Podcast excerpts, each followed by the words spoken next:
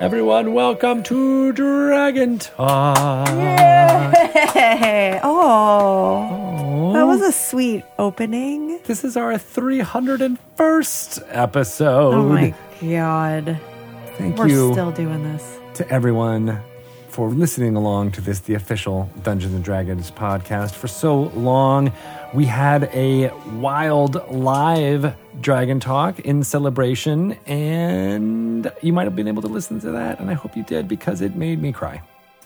Um, those were some amazing messages from some of our uh, past guests on Dragon Talk, and Yes. I was not expecting that, nor was I expecting to be that emotional about um, hearing what people had to say about Dragon Talk and about about us. I know. like we just do this and we don't realize necessarily that it you know it helps people it's we're really helping to elevate these wonderful uh, creators and showing off the, the great work that they're doing and i just it was very very special It was very special. So thank you to everybody who tuned in and who was able to listen to that, and to all of our guests and uh, production folks who have put this show together for so long. Um, it's just really heartfelt. And everyone who I've, I, I, I talked to Bob Salvatore uh, a couple of days ago, uh, and he was like, "Ah, yeah, no problem. It was easy. I'm so glad." and I was like, "Oh, Bob, you said that in the message, and I'm, you're saying it now, and I liked it. It was so sweet. he's so great He is so great." love them Um, and you know the the D and D show must go on. We've got more and more fun stuff to talk about here on this episode of Dragon Talk. We uh, get to speak to Violet Fermin and Mike Olson. You may not recognize those names, but you recognize perhaps the show Young Sheldon, and they are two uh, Adventurers League veterans from the LA area who were wonderful consultants on the Dungeons and Dragons uh, episode of Young Sheldon that uh, was up there recently. And it's really great to kind of hear their story about, uh, you know, g- growing up in the LA area, going to game stores that I've been in, uh, in, in Pasadena, um, and how they got kind of stumbled into this, uh, you know, uh, consulting on this show. That's really cool. That's just um just you know, kind of a cool bullet on your resume. Yeah. What? I think uh, Mike even donated some props uh, that were used in the in the show, the filming of the show. Like just such wonderful. What a, it's a, a very Hollywood story, right?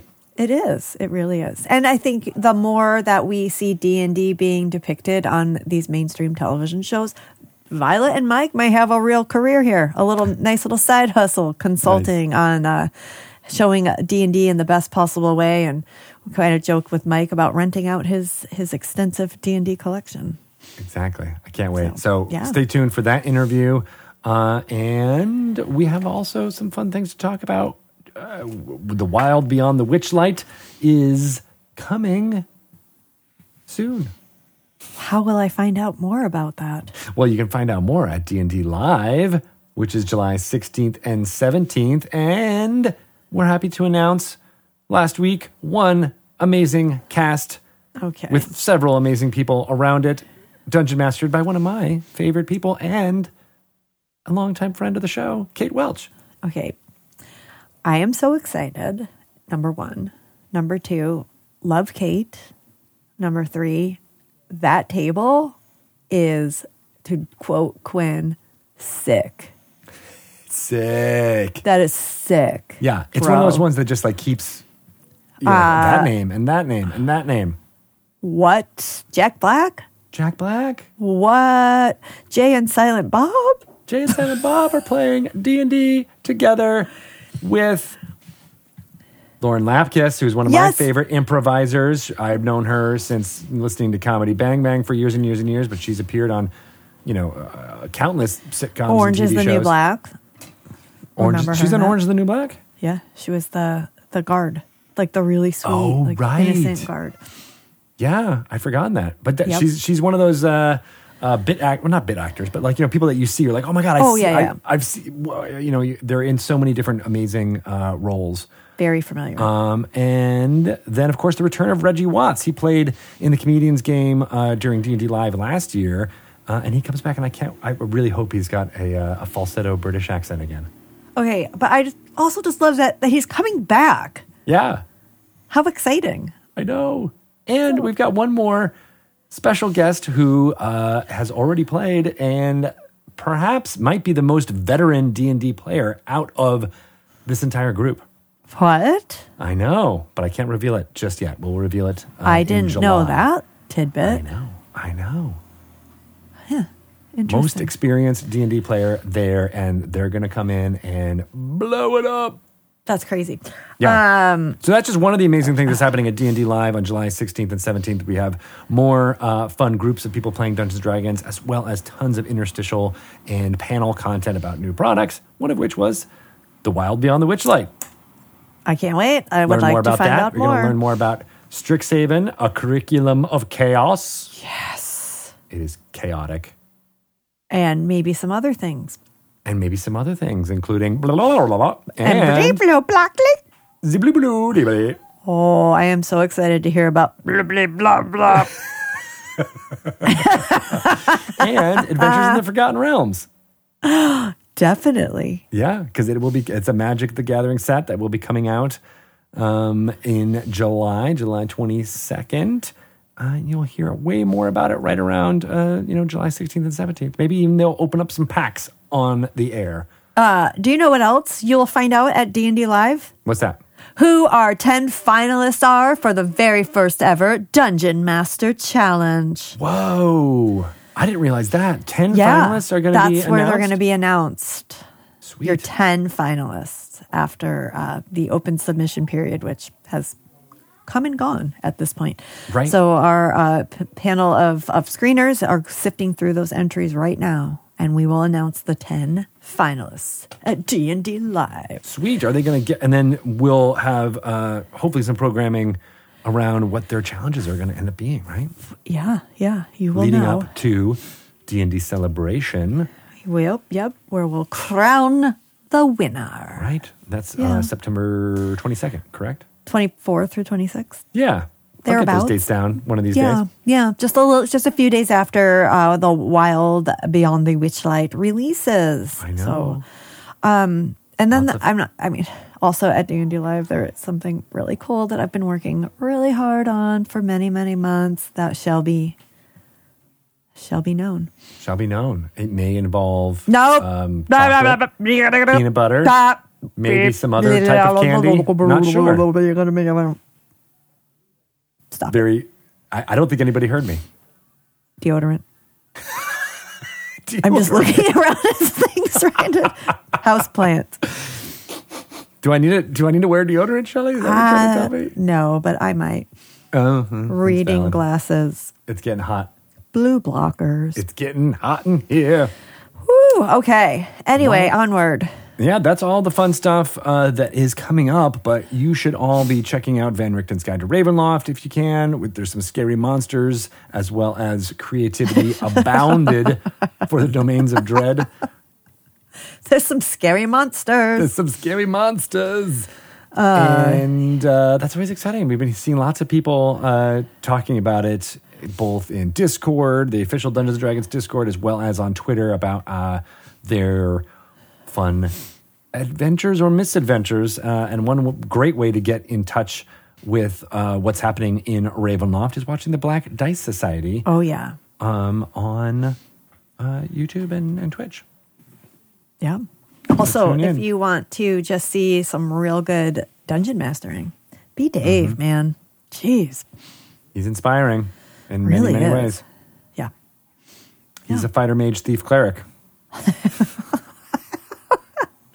a little that's a little preview for my book for our book that we're writing. That's my essay. Really? Did you just Yeah. give us a reading? I, I just gave you at least a, uh, a, a a tidbit for what's to come. I think I do refer to B Dave as a fighter mage thief cleric.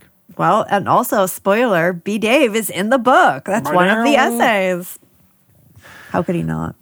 How could he not be? Exactly. Wonderful. For sure. And we'll have even more fun things to announce around B Dave. Yeah, we- Upcoming.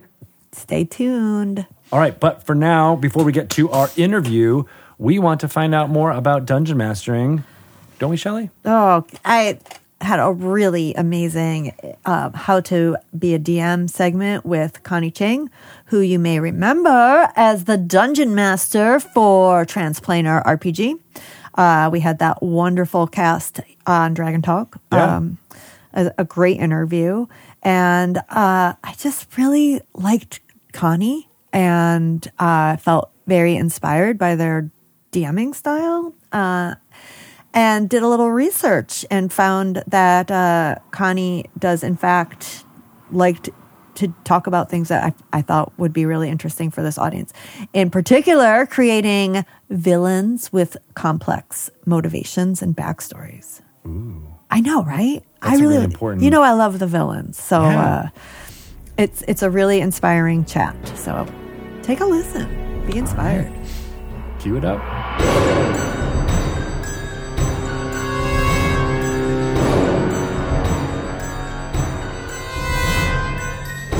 Hey everyone, welcome to How to Be a DM. I have a very, very special guest. This is Connie Chang, who is the dungeon master for the all transgender D&D stream Transplanar RPG. Connie is also a TTRPG culture writer and a game designer. And you may remember talking to Connie because we had the whole cast of Transplanar RPG on Dragon Talk not too long ago. And honestly, Connie, it was one of the most well orchestrated interviews we've ever had. I remember everybody was so prepared, was so on point, and just so gracious. The fact that we had like, you know, five or six people on the stream at the same time. And I don't know if it's true, but as the dungeon master, I'm going to give you all that credit because you're used to wrangling and organizing and prepping. So, true or not, let's just say it is. Well, thank you. I will take credit even if it's not due to me. So thank you for that, Shelley. Uh, wonderful cast for sure, though. And um, ever since that interview, I have been very inspired by you and um, always thought like, if I was going to grow up to be a dungeon master one day, I want to I want to be like Connie. You have some really cool ideas, and Thank you. uh, there was a number of topics that I think um, you would have been well versed to discuss. But you and I have settled on um, one that is very exciting to me, and that is about creating complex villains or or villains with complex motivations because you got to have like got to have the reason like i got to know what's going on there and as somebody who i i love the the villains. I almost always mm-hmm. root for a villain in a movie, and maybe that's because somebody behind the scenes gave that villain complex motivations, and it's just not that cut and dry. I don't know, but Listen, Shelley, I'm always saying hashtag Magneto was right. So I think we're on the same page here. I saw something in you. That's that's what it is. So I don't know. As a dungeon master, tell us why. Why do we need complex villains? Why not just like say, "Here's the bad guy. Go get him." Yeah. So I think, so this is a topic very near and dear to my heart. Um, you know what? Let's just go out of the gate swinging. Let's do it. All right. someone who is, you know, queer and trans, you know, uh, and, uh, Chinese American, and I think, you know, marginalized in more ways than one.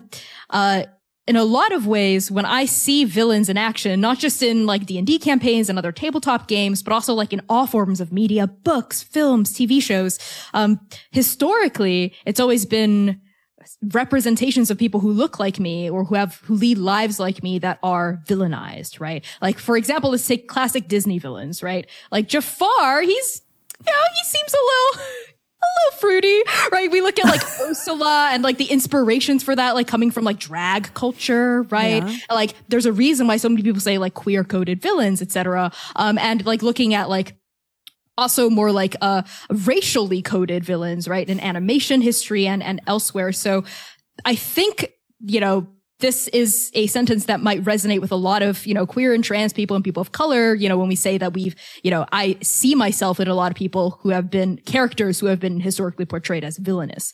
So as a starting point, right, uh, why is having complex villains, uh, important?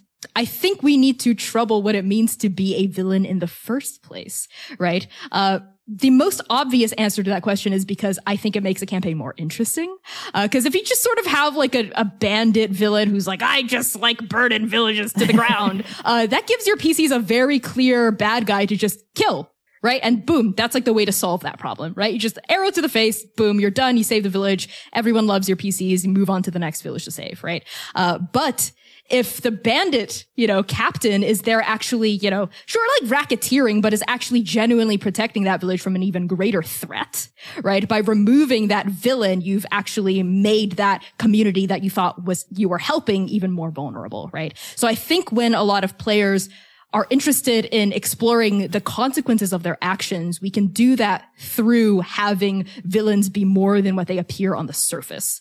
Um, I'm also just a fan of throwing my PCs into moral conundrums, uh, and complex villains are a perfect way to do that, right? Uh, when you give players pause and have them go, wait a minute, like, wait, this person's actually kind of making sense in their monologue. Like, yes, why is the king like raising taxes on like the peasantry? Like, yes, why are the knights, you know, being kind of like mean to everyone here and like exploiting folks around just because they're knights, right? Like maybe this like ragtag revolutionary group, uh, that we thought were just like an evil thieves guild kind of, you know, is making some logical sense, right?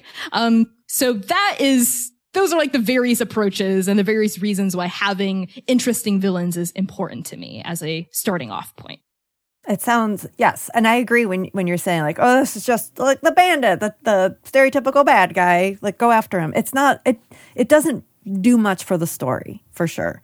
Mm-hmm. Um, so having maybe a more fleshed out villain, uh, for lack of a better word, maybe they're not maybe they're not all bad, um, is a great story hook. And yes. Um, so how like when you're prepping, when you're creating these villains, and do you have like a like a catalog of villains that you like to call upon, or are you just thinking of like, here's the story I want to tell?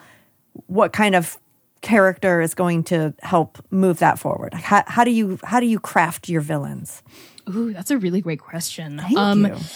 I have several starting points for crafting my villains. Uh, I like to say that my campaigns are villain driven, uh, which means that it's it's villain based drama, right? So I usually don't like to do things that you know are related to like oh a famine right has swept the land or like uh, something like uh, where there's like a third party or uh, an I guess an inevitable like force, right? That couldn't have been stopped even if the PCs wanted to, right? Because you can't exactly stop stop a famine uh, uh, if, especially if that's like the the thing that your your party's trying to solve.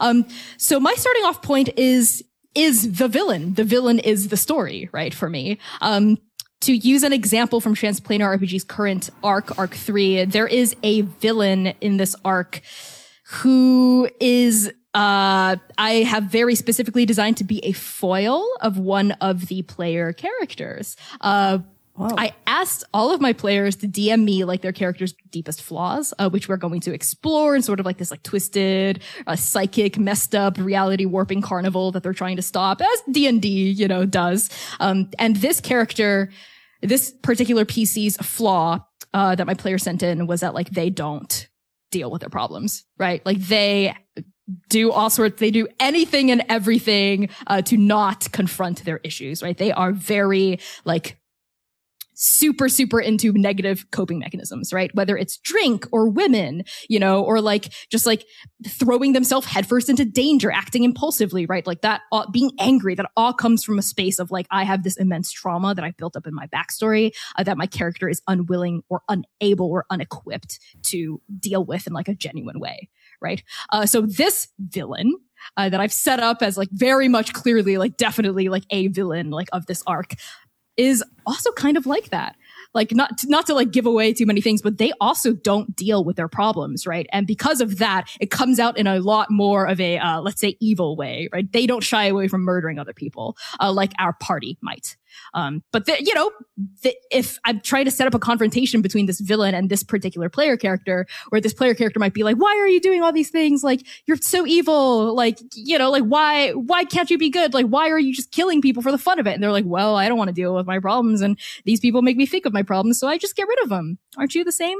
Oh. In like a sense, don't you just drink it away or just gamble it away or just fight monsters so you don't have to fight what you actually hate, which is yourself?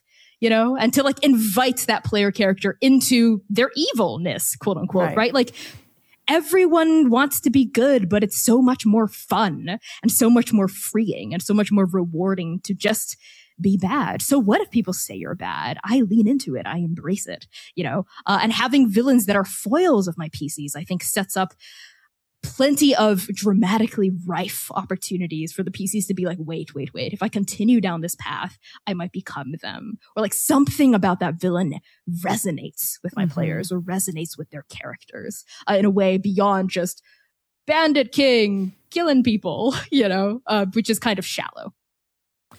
So, how do you like how do you pace the introduction of these villains? Are they like you said your story is kind of derived from the act the villain. Do they show up immediately? And does do the pcs know that this is this is trouble? This person's not on the up and up? And like how i imagine that you probably have a, a pretty deep backstory for these villains. And like how do you how do you sprinkle it into the story? Like what's the pacing like for that? That is such a great question. Um, I like to vary up how I introduce my villains because there's a time and a place for a dramatic cold open, right? Where you just bam, Yeah. you drop the villain in, you have them kick, you know, the party's butt and boom, you like have them fly away and the party's like, who the heck was that? Now we got it. We got to get our revenge because they humiliated us. That's definitely one way to introduce a villain. Um, a way that I've been experimenting with with this particular arc for Transplanar, which I've really, really liked experimenting with is I drop in little hints. Okay You know, I drop in like, I sprinkle little breadcrumbs, little clues. It starts with, uh, this villain actually has planted pranks. Uh, in the current, basically motel that my PCs are staying at, and they trigger these trap glyphs that, upon like first like investigation check, they think are like fireball glyphs that will like blow them up, right? But upon like deeper investigation, they realize that it's not actually dangerous, so they trigger these traps, and it's just poof, like an explosion and like an illusion and a projected image of the villain, like lounging on like a chaise lounge eating grapes, being like, "Ah, gotcha," and poof, they disappear in like a puff of smoke, which is like a weird and interesting way to introduce a character in the first place, I think, and that like the party and it made them interested in knowing who this character was later on. And then I upped, I added, I layered in some depth uh, by introducing this villain as a minor actor, I would say, in a different character's backstory, right? Like Oh. they came up, they they'd killed one of the uh other characters like mentees like from his past. So like there's, you know, I I layered in that like level of intrigue. Um and then I had other NPCs talk about the villain, right? They're like, wow, we got to be really careful, like this coming challenge, because like that villain is the top contender. Like they're going to be the, you know, the number one like candidate for winning this like championship, which is, um, what, uh, my, my PCs are currently entering a challenge to try to uh, stop this sinister carnival in the depths of like a jungle. Long, long story short, this villain is a big, like, player, right? And I try to set that up like a couple like sessions after they first intro- they were first introduced to the villain through their illusions.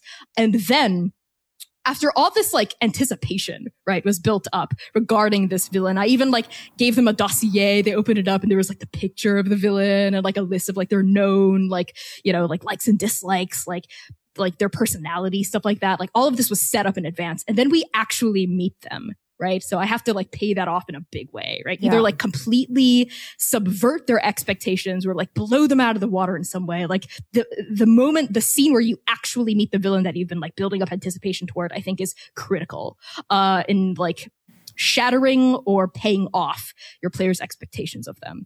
Uh, so I had set up this main villain, a Kane is their name, this tiefling, as well as a secondary villain, Oh. Jing, that I'd also introduced as like, oh, this is also a top contender for the championship, right? So your two biggest rivals slash enemies for this arc are gonna be Kane and Jing. Right. So who's going to win? Like, are you going to thwart them both? Are you going to form allyships, pit them against each other, etc.? My players are all like planning and talking. They're like, ooh, how do we like work against them? And then when I introduced Kane for the first time, it was in the middle of accepting a duel to the death from Jing. And Jing was like, you know what? Everyone here knows that we're the top contenders to win this championship. Let's just duel to the death before this contest even begins, et cetera, et cetera. My players were like, ooh, we're like, have front row seats for like an awesome, like, like GM versus GM fight sequence, right? uh, and I just straight up had Kane like obliterate Jing, like boom, like snap his neck, oh geez two rounds in. Like it was completely brutal and like I killed off one of the other major NPCs that I'd been building up anticipation for as well, using this other NPC. But did you And, like, know that- you were going to do that? Was that part of your story, or was did that surprise you too? That surprised me as well. Oh, I always wow. knew I wanted, yeah, I knew I wanted Kane to have a big entrance. I just didn't know how. And then it was basically handed to me on a golden platter, uh, given how the party was like investigating and, and making their planning. Mm, so hopefully Jing didn't have other things to do in the story because uh, they were Yeah, not well, long for We'll this never know, I suppose. So I guess like hearing you you talk about the villains and all, I watch a lot of reality TV. I probably shouldn't admit Oh, that. But you know what? I do. And you can get some wonderful inspiration for villains from reality TV because there's always a villain.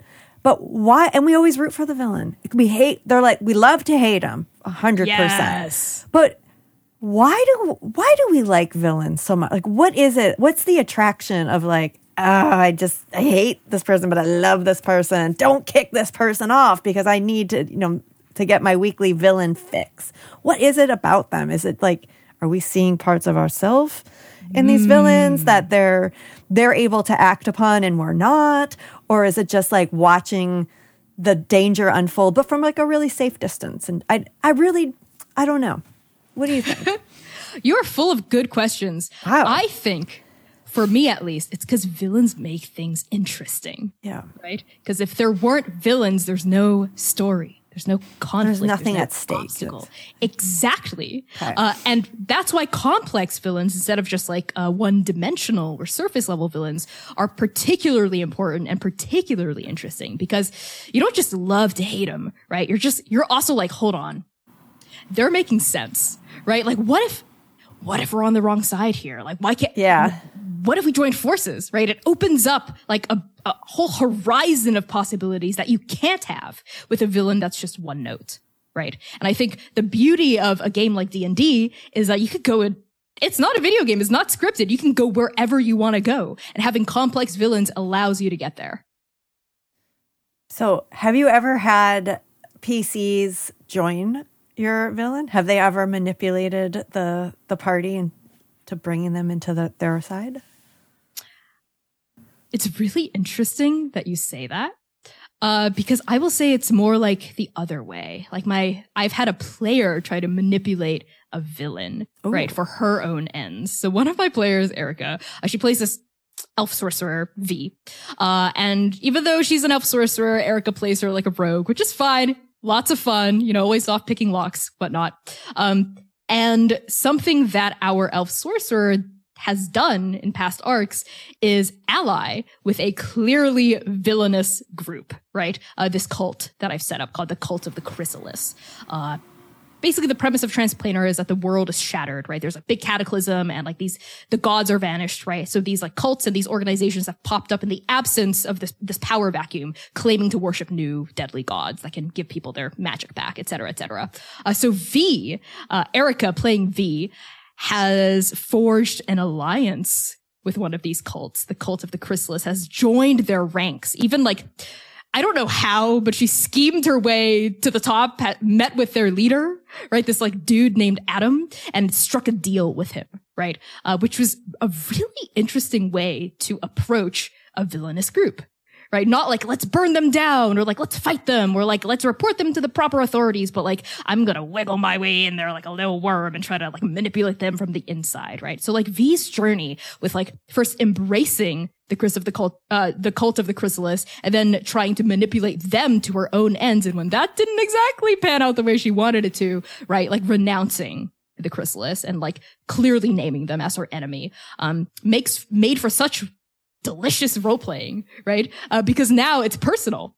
Like she got screwed over personally by this Yeah. villainous group because her plan uh, kind of failed, uh, blew up in her face, right? Uh, so now she has additional reason to try to bring the chrysalis to its knees, specifically against Adam, the leader of the cult, who's who's definitely like a bad guy. There's no there's no way around it. He's he's a villain for sure.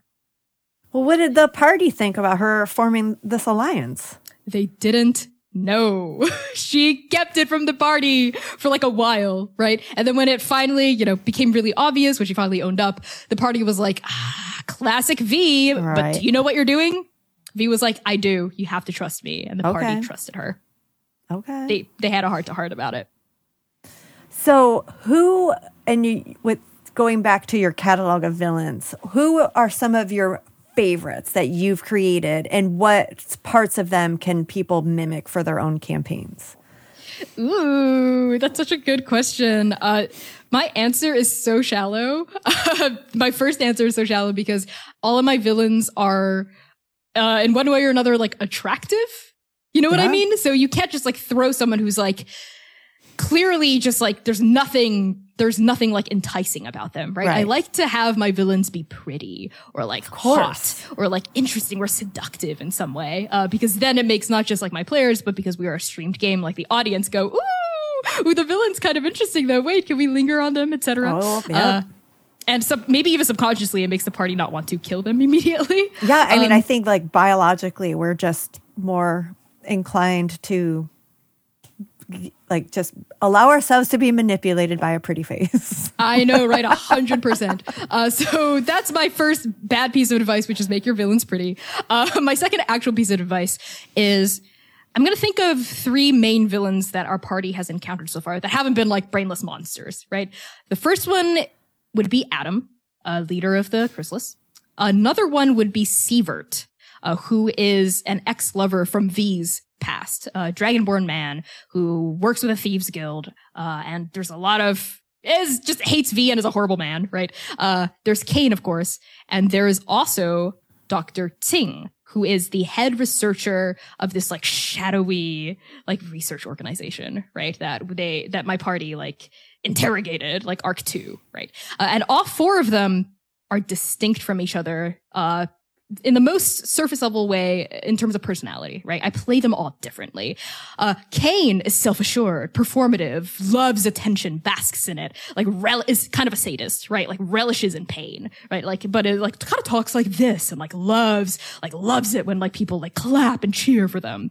Sievert is sort of like down here. He's like growly, right? He's like really staunch, but he's also like ruggedly like attractive and handsome in a certain way. And he's very much like a hashtag like male manipulator, uh, manipulator. You know what I mean? Like if you were like a modern man and not like a white dragonborn, he would be like a club promoter probably. uh, I'm very much playing him as like a dark, darkly charismatic, like growly, aggressive man.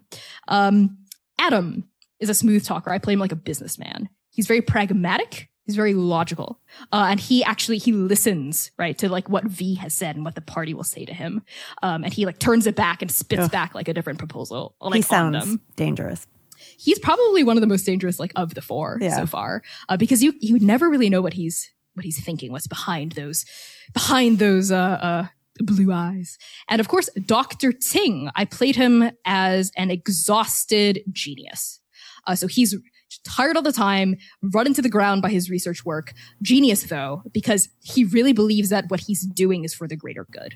Uh, even though his research basically is ushering in an eldritch entity to take over the world as we know it question mark uh, but he is like kind of darkly obsessed with it right so on top of that like tired pragmatic like research minded logical like dr tingness there's like a dark core, right? He's perhaps the most unhinged of all four villains I've introduced so far. And it was really fun to play, even though like on the surface he looks to be the most put together, right? Uh, so those are like different, like have different personalities for each of your uh, villains, right? You don't, you want them to feel distinct. You don't always want to play like an angry war chief, right? Because if you played an angry war chief over and over and over, they start to blend together, right? Nothing about them is really distinct. Um, so personality, have them have different personalities, have them have different drives or goals. Uh, Kane's drive is to be loved, right? Uh, and to be adored through pain, right? Which is very different from Dr. Ting's drive, uh, which is to usher in an eldritch entity to take over the world, right? Uh, which is very different from Sievert's drive, uh, which is to provoke V and make her feel crappy about herself, right? Uh, these drives are all very different.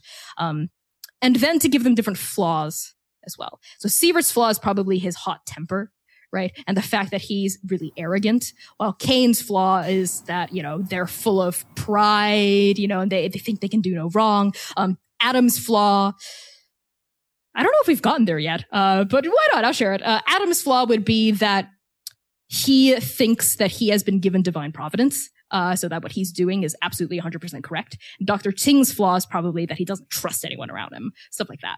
And finally, this is the funnest part in terms of mechanics for me to figure out. Um, I give them each unique abilities, a unique uh, toolkit.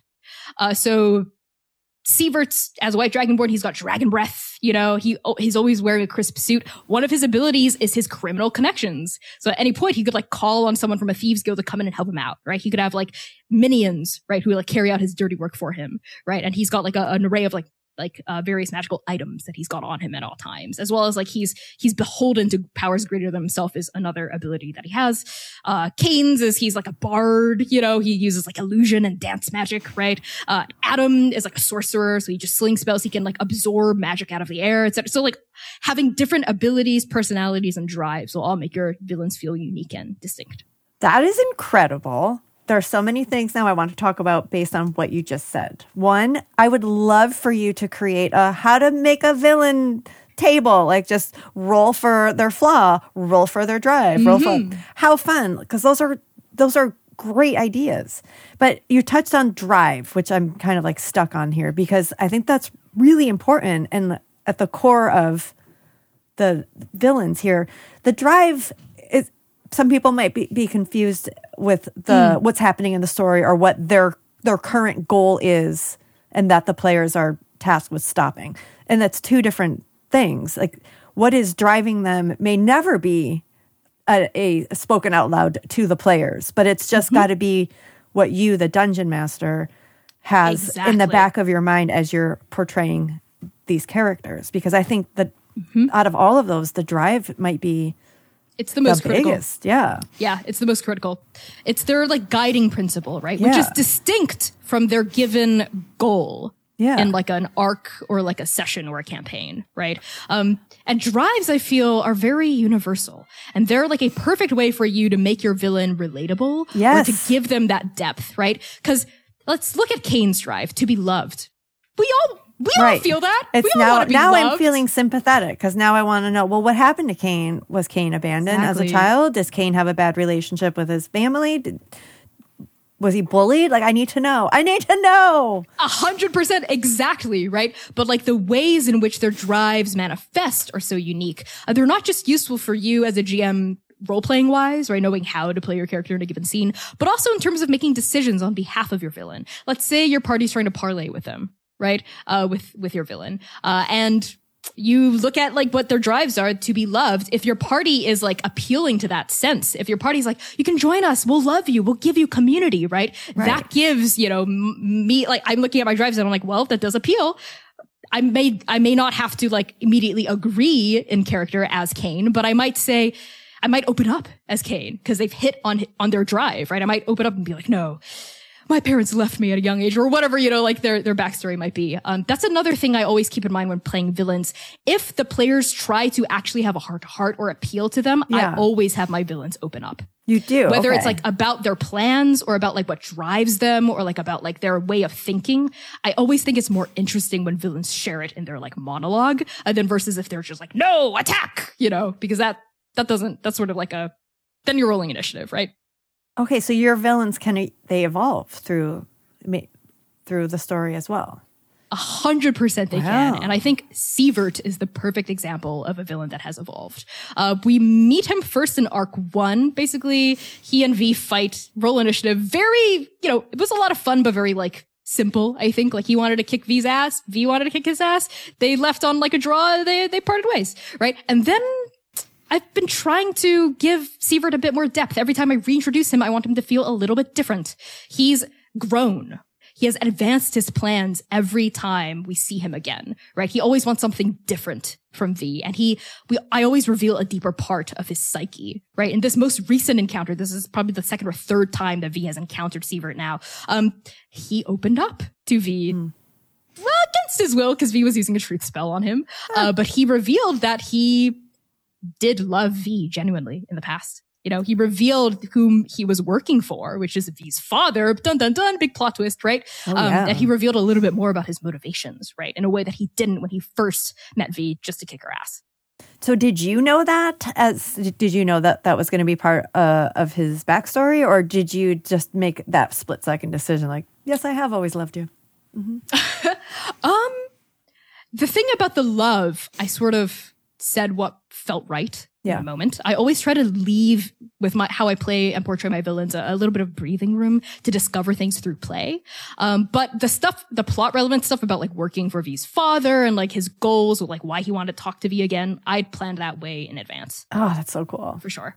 So, how much? I know we kind of talked on on the prep and how much you you plan, but like when you're crafting your villains, do you already know the flaws, the drive, the goals? You probably know because that's part of the story. But like, do you? And then like, what do you like? Bank a few like plot twists in there too, or like how how much really have you already like rounded out of these villains?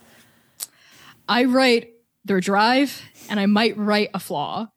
Uh, and I, I'll have like a goal and that's it. That's it. Uh, yeah, I would drop them in. That's also because I, um, I feel comfortable improvising. Yeah. If you as a, to the GMs out there who are maybe newer or like not so much into acting, like a great way that you can help feel more confident about portraying your villains is to do a little bit more prep work in advance, just so you have like notes to look at if you're Yeah. stumped.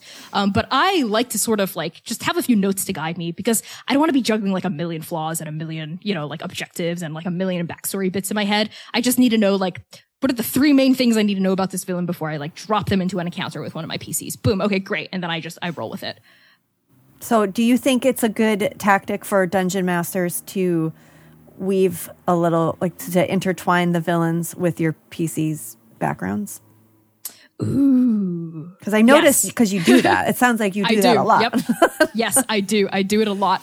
Uh, so my answer is, of course, yes. I think it's always more interesting, especially if your players are the kind to write you like a 10 page backstory. Yeah. Right? Like, yeah, pull, there's so much material there to pull from. Your players have basically done all the work for you. You Right. just have to sort of take what they've given you and like drop a villain from their past in, right? Like the evil orphanage owner that like was horrible to your orphan like kid, like, like orphan fighter. Boom, drop her in. She's now like running for mayor of this town, right? And she has tons of popular support. What are you going to do? You know, you can't exactly fight against her openly, even though you want to because you're a fighter, right? Uh, stuff like that. Um, and I always think it's more interesting and more compelling for the players that way too, because there's Yeah. a baked in reason for them to care, right? If it relates to at least one of their backstories, that character is gonna care about the villain.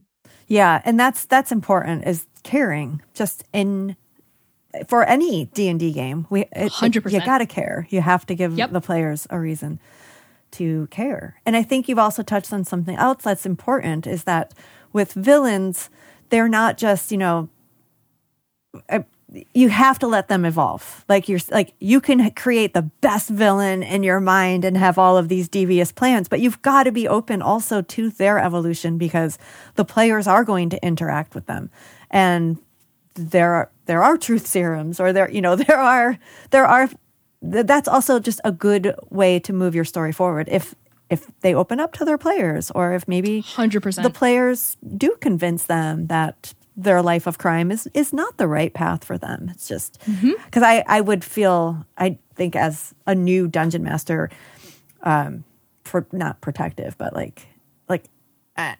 I, don't want you to change my villain. Like this is my villain, but Yeah, you, totally. You, kind of have to let him go. Agreed. And I think that also comes from a place of like, well, damn, I don't have anything planned. If you like change my villain, like I don't have a story left. Uh, which is why another tip I might have for folks is always have your villains be beholden to a bigger villain. Oh, that's a good unless one.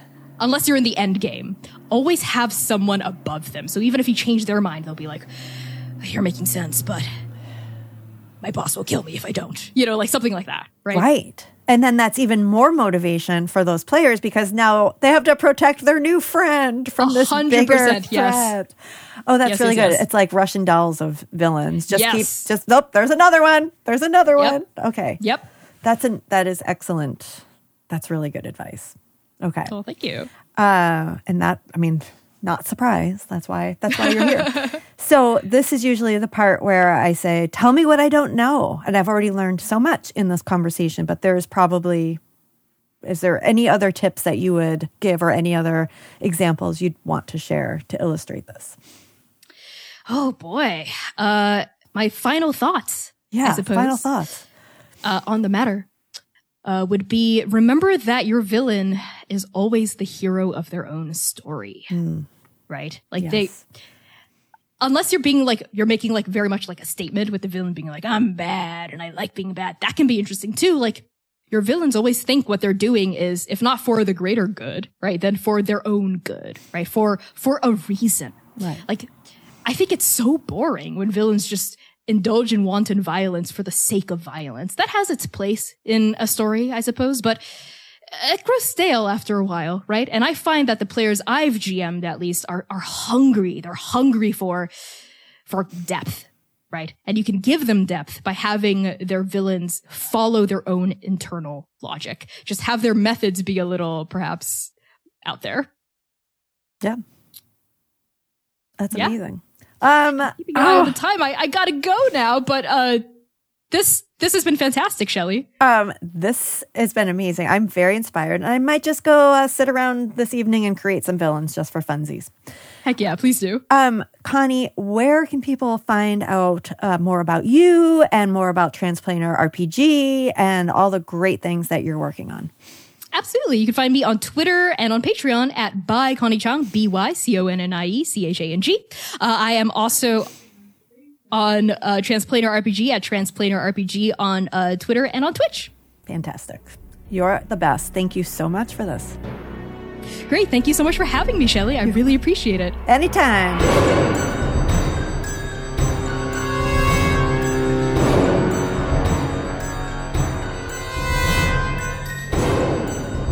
Off the chain.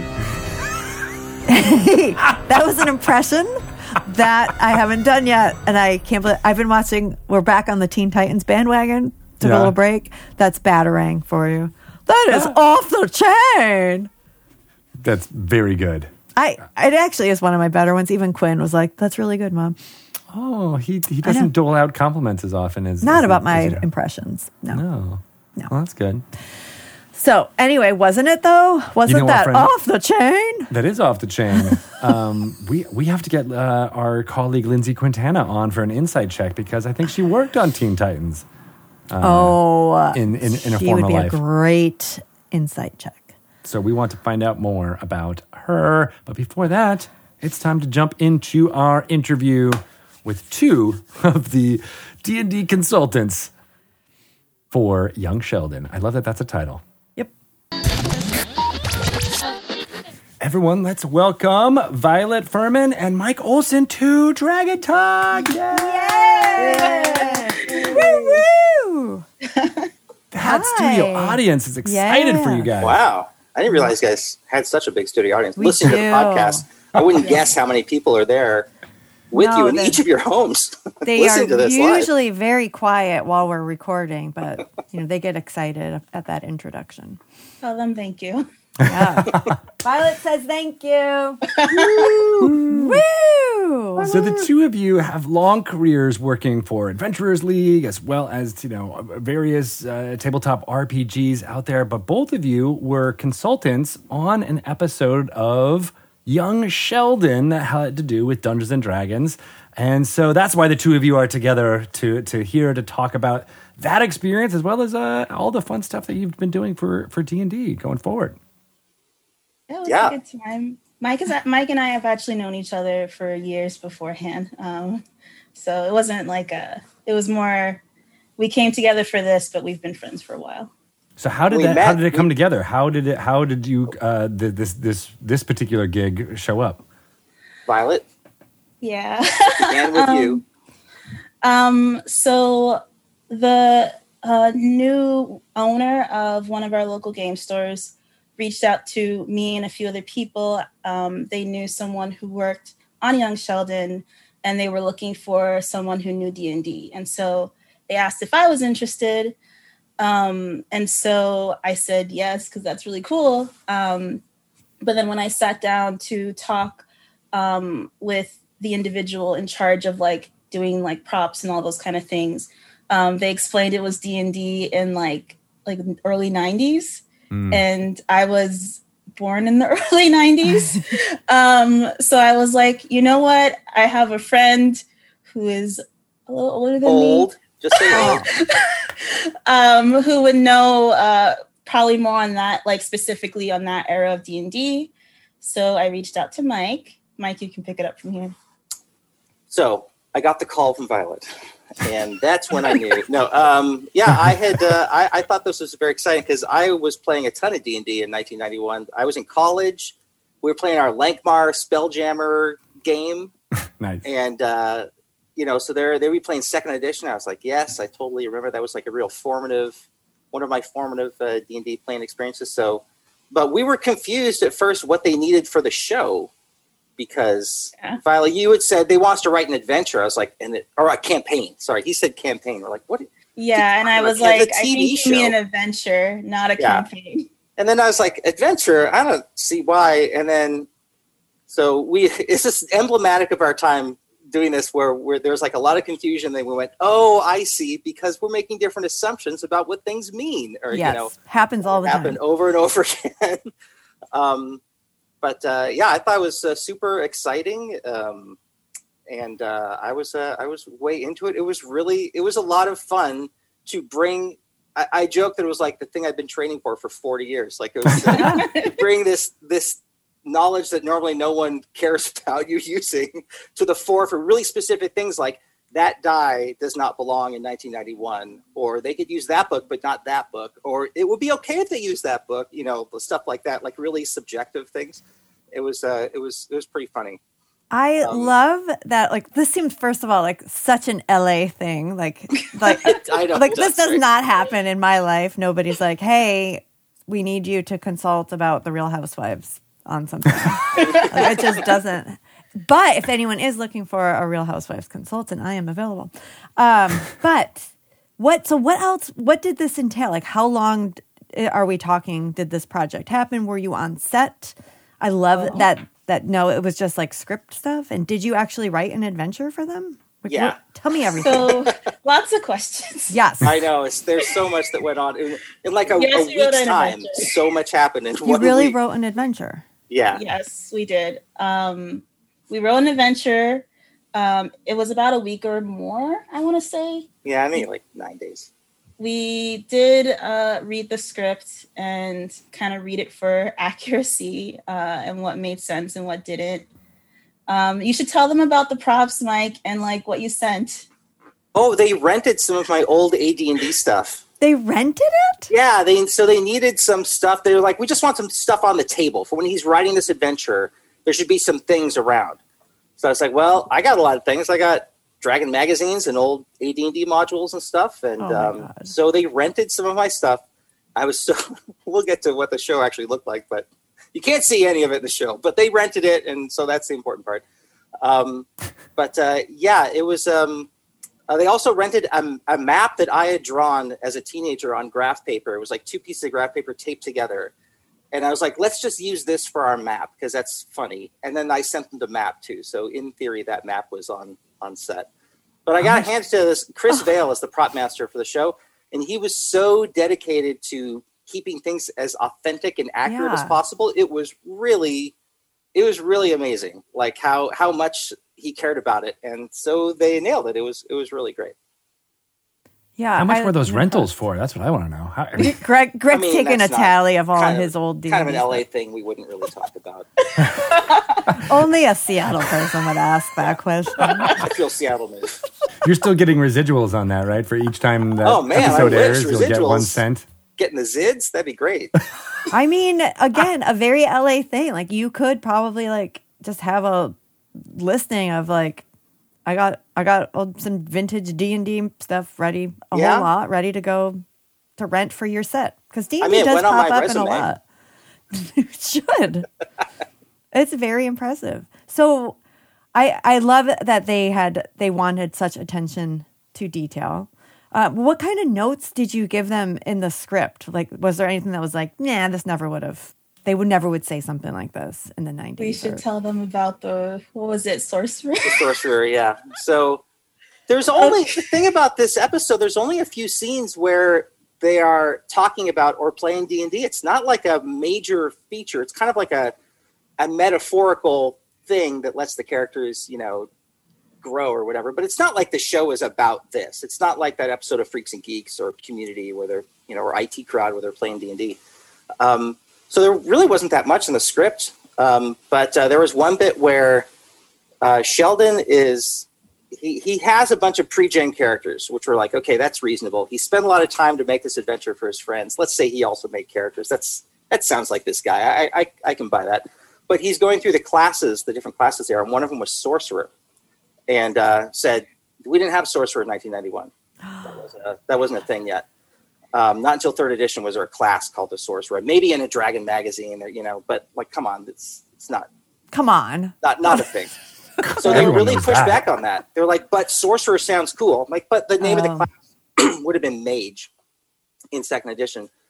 And they're like, but, but Chris was like Chris was on our side though. I feel like he was he was he was like pushing for it, but like the writing team thought sorcerer sounded like more mystical and cool. I guess. does. well, because a, a character had to react it with like, yeah, sorcerer, that's what I want to be. And they, they said, no one's going to say, yeah, mage, that's what I want to be. It doesn't sound as exciting. And I think you suggested wizard, right? Yeah. So we were like, okay, look, you could be wizard. There's specialist wizards. You could be a wizard. That's that's fine. So they went with we're that was the one thing where we were uh, talking back and forth on Messenger about this while watching the episode. like, Well, oh, they did it. They actually because they they didn't tell us like chris did not tell us that they actually acquiesced to that like Mm. the conversation left off with the they they they really want sorcerer so we were like okay well and then we were watching it live and then i was like they changed it Ah, They listen. That's rare. Yeah. Yeah. Well, they obviously said, don't they- know they our community, though. I'm, you, they're, they, you would not have been the only person to call out that there weren't that's, sorcerers and that's what they said. That's what. Chris said. Like, I don't want to. I don't want anyone mad about this if we get something wrong. I want anyone who watched it who is familiar with it to like accept that this is all like makes sense and was real and everything. And uh, I really appreciate because they didn't have to do that. Come No. on, like they they just didn't. But I, I thought it was very cool that uh, that they did. The same with the adventure, talking about writing a campaign. I was confused at first because Violet said we have to write an adventure. Then I talked to Chris and I was like, "So what's the deal?" And I came away with it thinking, "Okay, we don't have to write an adventure. We just have to review the script." But he wanted an actual adventure for the actors to have there, like a physical artifact to reference and have a, a prop to look at, basically. Right? He's the props guy. So we had to write an adventure. We I made up. six second edition characters. Um, and uh, they had to recopy on notebook paper. Oh my God. Wow. Yeah. Oh, so I, I hand wrote my side because I Yeah. was like i write like a kindergartner anyway so like you know sheldon's a young kid it's probably gonna be close to accurate so they can just describe it and i remember drawing like the maps like mike did the dungeon part and i did the town part because i think i designed like a little outpost right Yeah. where they got the hook for the adventure and then mike did like the like where they go and like secret rooms in the dungeon and all that I mean, a nine year old genius, this nine year old precocious genius, what kind of dungeon is he going to make? It's going to be this huge, sprawling thing with a bunch of math puzzles. So that's that's what it was. And I used that again that map that I found that I had drawn as a that's teenager. amazing. Me drawing maps as a teenager is good enough for Sheldon as a nine year old. I think that those might line up. Um, but uh, what was funny too about the episode was there's only a through a few throwaway lines about what the adventure involved because we see them at the very end of the adventure. We don't see the rest of it. Yeah. Um, so there's a few throwaway lines where someone says like, "You don't want to kill that goblin. You don't want to steal the key." They're complaining to them about this stuff, and we're like, "Okay, so why wouldn't someone have killed a goblin? why wouldn't someone have stolen stolen a key? And why would someone else be mad about it?" So we had to work out like a possible story of the adventure from that, and then Wait, that came first? well, that was in the script. yeah So we that the those first. lines of the script Yeah. were already written, yeah. and then you wrote an adventure that Yeah. was So With we wow. had to make something that made sense with that. Yeah. So, like, why would one character have wanted someone to steal a key, and why wouldn't they have stolen that key, and why would that be a problem? Why would one character want to kill a goblin, the other wouldn't? Why would that be a problem? So, and so out of those two little things, we got, and also the scene. There's one scene that's in the fiction of it where they're dressed in costume as their characters and they're doing a thing. So we had those two lines in that one scene to be like, okay, so here's the adventure out of that and uh, I thought it, it was. I thought I think it's a good adventure. I I've been saying we we should finish it. I want. I would love to publish it with as seen on Young Sheldon. That that would be really funny to me. Yeah. I know. That's what I wa- like. So you guys spent all this time making this adventure that would be true to the script as well as true to a young kid making this in 1991. Yeah. But no one has seen it, right? Like No. no one, not even Well, the, the actors, actors- probably didn't even see it, did they? Chris Presumably, the actor that plays young Sheldon saw it. I still can't believe though that I mean I think it's it's so it's cool that you did that, but I also like I still think why did you have to write an adventure? Like if like the script was already written. For all practical purposes, we didn't. They could have had, you know, they could have had just any kid's math homework, and it would look like an adventure. You know, Yeah. more close enough. Because yeah, But were they there, really- there weren't close-ups of it or anything. It There wasn't like weren't you any. could Clo- that's the why I, I talked to Chris. I'm like, are there going to be close-ups? Are we going to be hearing his inner monologue as he thinks of things? Like what? I, I, don't think they know why wanted you the need to option to have close-ups. Like Yeah. oh, I yeah. see. he Okay. came up and they had to zoom in on what he was doing, they didn't want to get called out with like Right. that's just scribbles. Well, just yeah, lorem but even so, whatever. like you could have Yeah. just written like a paragraph. But they want. He wanted a genuine adventure for the. I know. We're, I- we're all familiar with this. I for Because the kinda he love tried to get his, remember his daughter was wrote it first. Like I think we based it Yeah. partly off some of the ideas his daughter had. Yeah. 'Cause Whose he daughter? originally- Chris's daughter? Yeah. Yeah. Oh. His, his, his little girl who like is into D and D. She like drew like a very like simple like thing, and he kind of shared with us like some of her ideas, and we're like, he was like, I love my daughter, but um,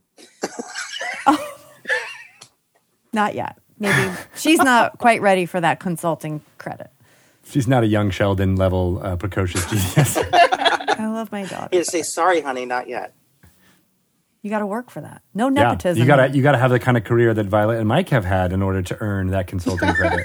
I, I, you know, it, it's funny to me because in many ways, Violet and I are like at opposite ends of the spectrum or our journey or something. Because I met her when she she was he was she in my first me- D and D game that I ran at Yeah. the game store ever. Yeah. Ever? Oh, Ever. and I played in that game, and she did a great job. And I, my character got to fulfill a goal that I thought he'd never got to fulfill in his life in that game. So I was like, I thought it was so cool.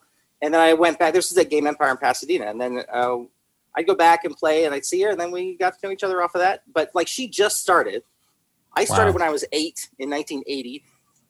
So like, we're completely, you know, like she's she's very young and has her whole life ahead of her. I am an old person, and uh, it, it's very it's very cool to me that like we both got together to you know to work on this because we're coming from different like even the adventure that we wrote the different parts we wrote she wrote a sensible person's adventure which is just like a lot of notes. Like you know like here's a map and here's some notes about what's here. And i wrote a full-on like AD&D formatted adventure with like you know keyed rooms and like box text and things that I would have if I were him and that at that time that's how I would have written this adventure.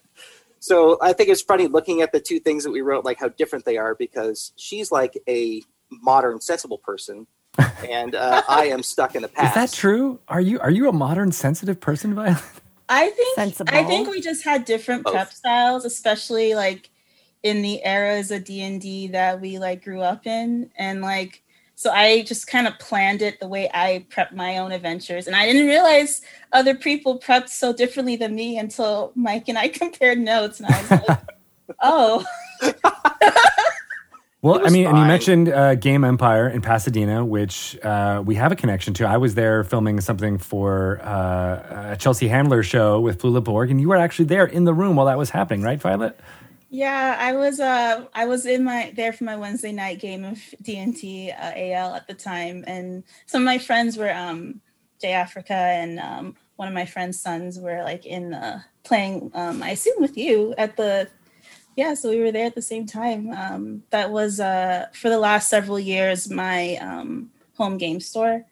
Um, so um, they're they've closed and another store has reopened in the same location Oh. um, but I have a lot of fond memories at Game Empire both as a player and then a DM and an organizer um, it's it's kind of been like my home base since I moved to LA for D And that's where you had your first D and D game, right?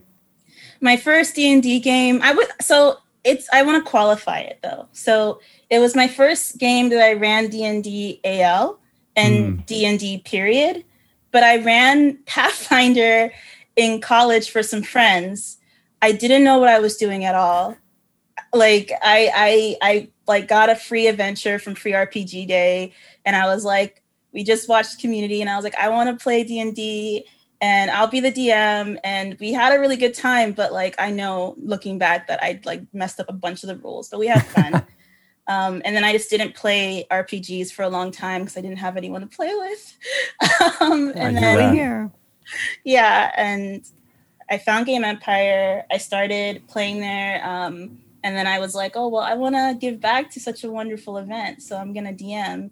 And I was so nervous. I remember I had like my little cards. Do you remember the like little, like, I had You were very organized. I thought you were a vet.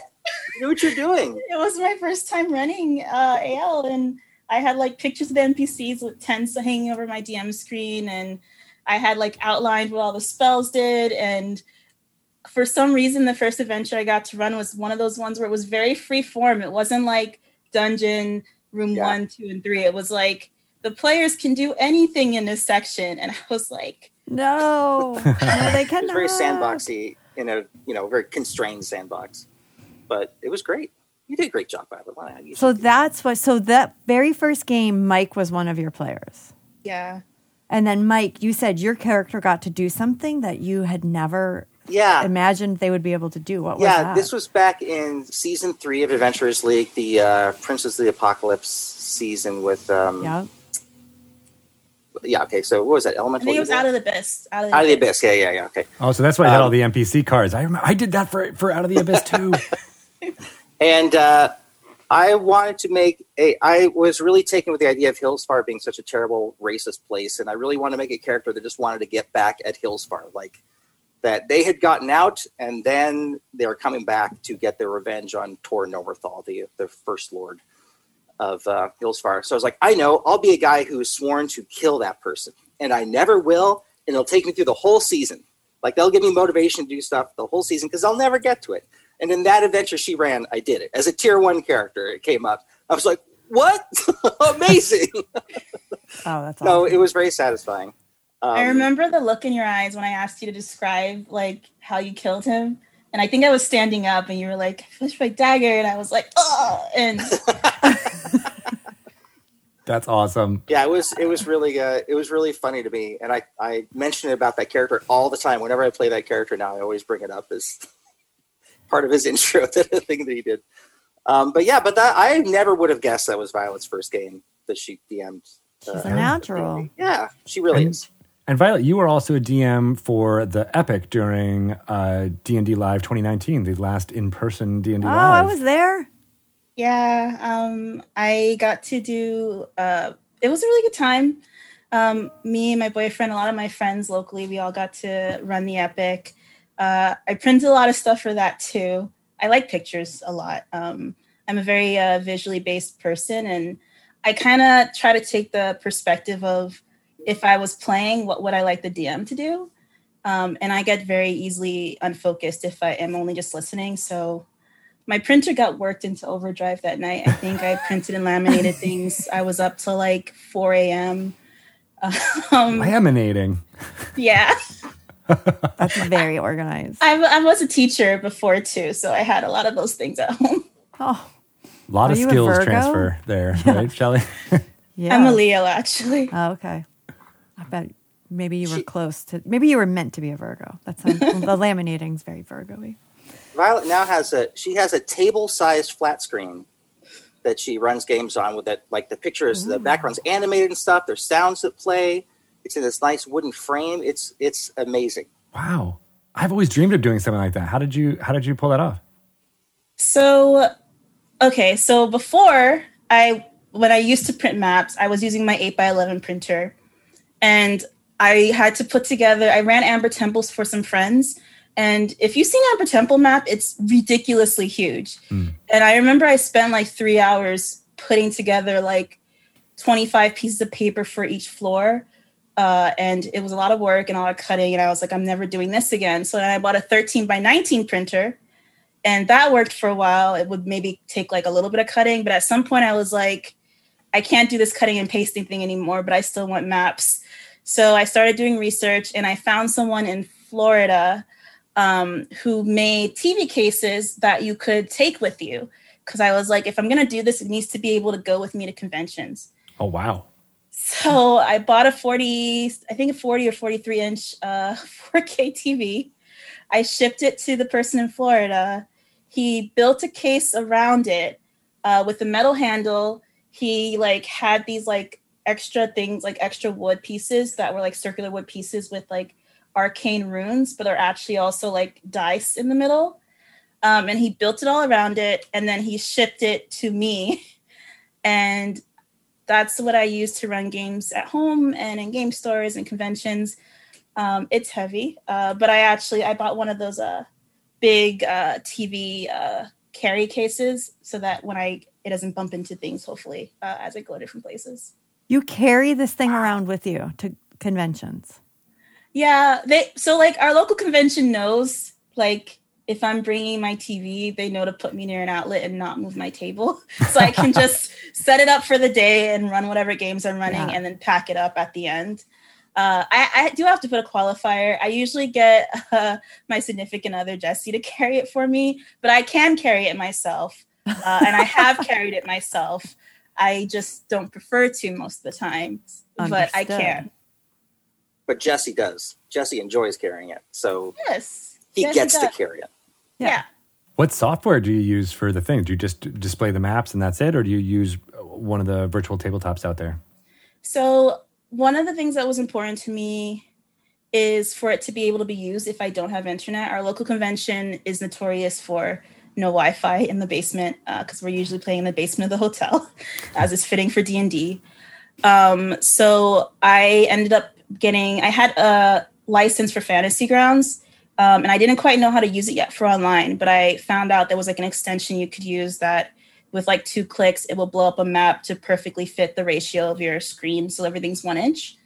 Um, so I use Fantasy Grounds to um, blow up the maps, um, and then I have Syrinscape also in case I want to have sounds at the table, and I just kind of put it through the TV speakers.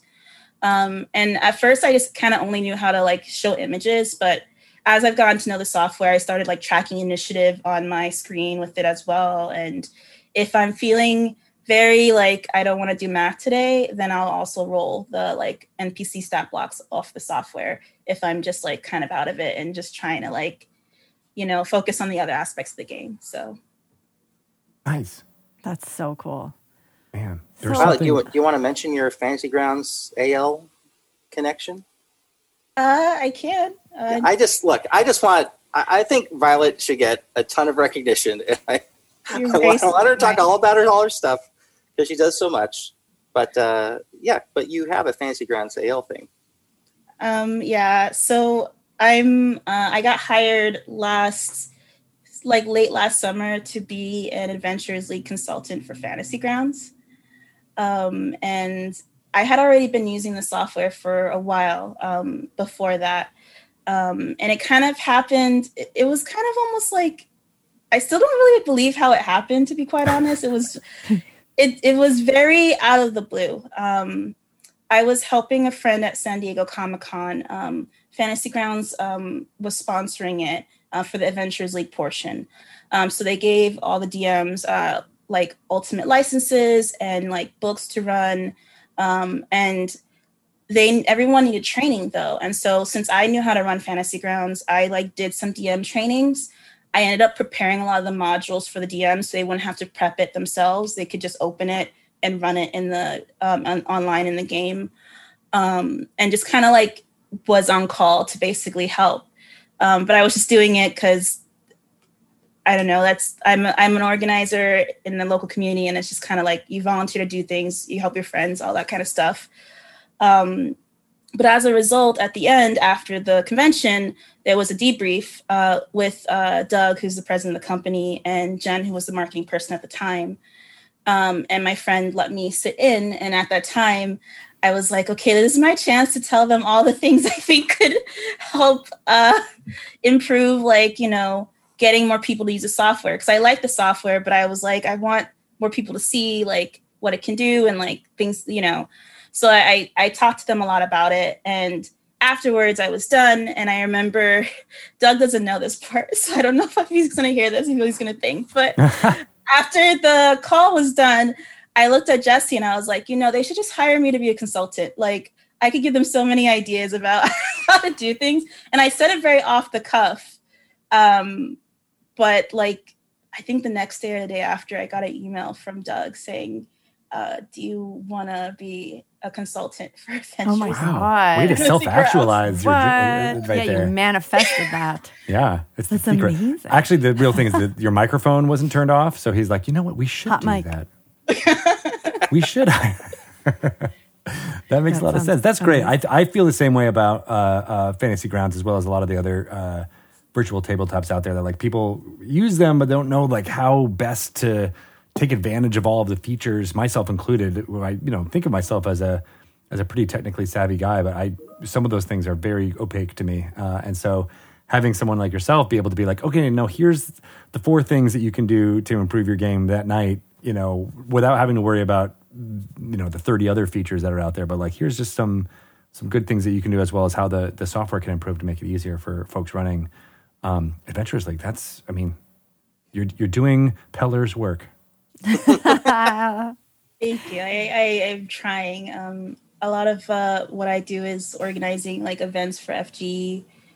Um, I do a lot of DM trainings um, along with. Um, I have a few people who help uh, who are um, kind of volunteer organizers uh, who help with the FG uh, AL Discord server. So they also do trainings. Um, we try to help support DMs at conventions, provide goodies. Um, we got to partner with Jasper's Game Day and May Days to give them things to like you know raffle off and help raise money and funds. So I I've been very grateful and appreciative um, for the opportunities I've had because I've gotten to meet like a lot of amazing people doing amazing things. Um, and I didn't picture that this at this point last year. So it's it's still kind of a little like whoa when I think about it. Yeah. So this is. Whenever a women in amazing. gaming thing comes up, like on Twitter or something, I'm always like, they should be talking about Violet. Violet ought to be part of this. Now they will. Yeah, I should. that's right Um, I want to go back a little bit to, your in-store experience, and I think Mike, you can probably speak to this too. But you, as a in your Adventurers League role, you were helping Game Empire run their events, fifteen plus tables for your AL events, and you were DMing. So you don't know who's going to sit at your table. Sometimes it's going to be a nice guy like Mike, who's going to like have like this major character fulfillment moment.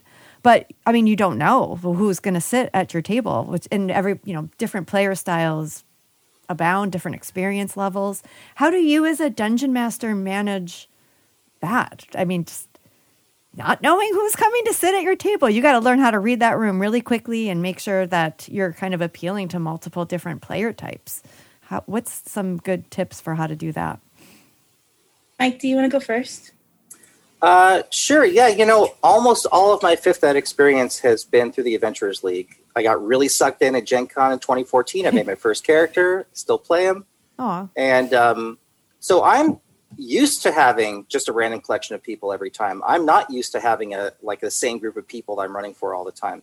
Oh. Uh, that's like a real novelty to me. I have a group that I was running adventures in Middle Earth for before the pandemic, and that was great, but that's weird. So I don't know. I try to um, find first of all, you got if there are kids, you got to make the kids the focus. I think that's the first thing.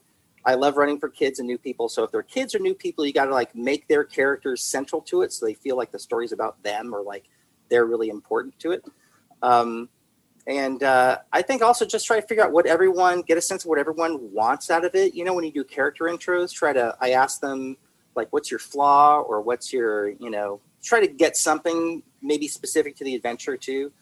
Um, and uh, if someone's a problem, uh, you got to shut that down or get someone to come over and get rid of them. like, fortunately, that's I feel like that's maybe never happened to me. Not really. Like, it's never really been a problem. But if you, you know, uh, I've been at tables where it's been a problem for someone else, and you know, but I wasn't running that game. Um, but yeah, I think it. it I, I don't know. I I'm unable to run like a serious serious game. Like I I just can't. Like I'm always real jokey jokey, and I don't do voices really, except for the one. I do one accent, and I have to figure out every game who's going to have that accent. But, um, but uh, I think what's the accent now what yeah you have to Yeah, you now I can't drop that bomb It's like a real kind of country West Virginia accent. Um, and uh, uh, but I can do it naturally enough that if you hadn't met me before, I feel like it sounds like my normal voice. Um, but uh, um, I think that all of that, like just being very light about it too, works really well in the convention setting usually because everyone Yeah. gets a sense that like this isn't, you know, I, I, I let them know I'm not out to get you. I'll give it inspiration for anything. I just want people to have a good time, and you know, I just want to have a fun game, and like that's it. I'm, you know, I I have to work against myself when it comes to like, you know, I I can be a real stickler for rules. Um, I'm a Libra, by the way, so there you go. Um, but uh, but you know, like like finding way finding ways to say yes. You know that old you know say yes or roll the dice thing, but like finding ways to be able to say yes and um, I think that makes a big difference too, because the people you're running for oftentimes is someone you've never seen before and you're never going to see again. So that's why it's so important. I think I love running for new people. If it's their first game, that's the best because I get to be that person who runs their first game for them, who makes sure they come back. Yeah. You know, like make sure that you get hooked. Like I got hooked when I was eight, when some total stranger ran a game for me.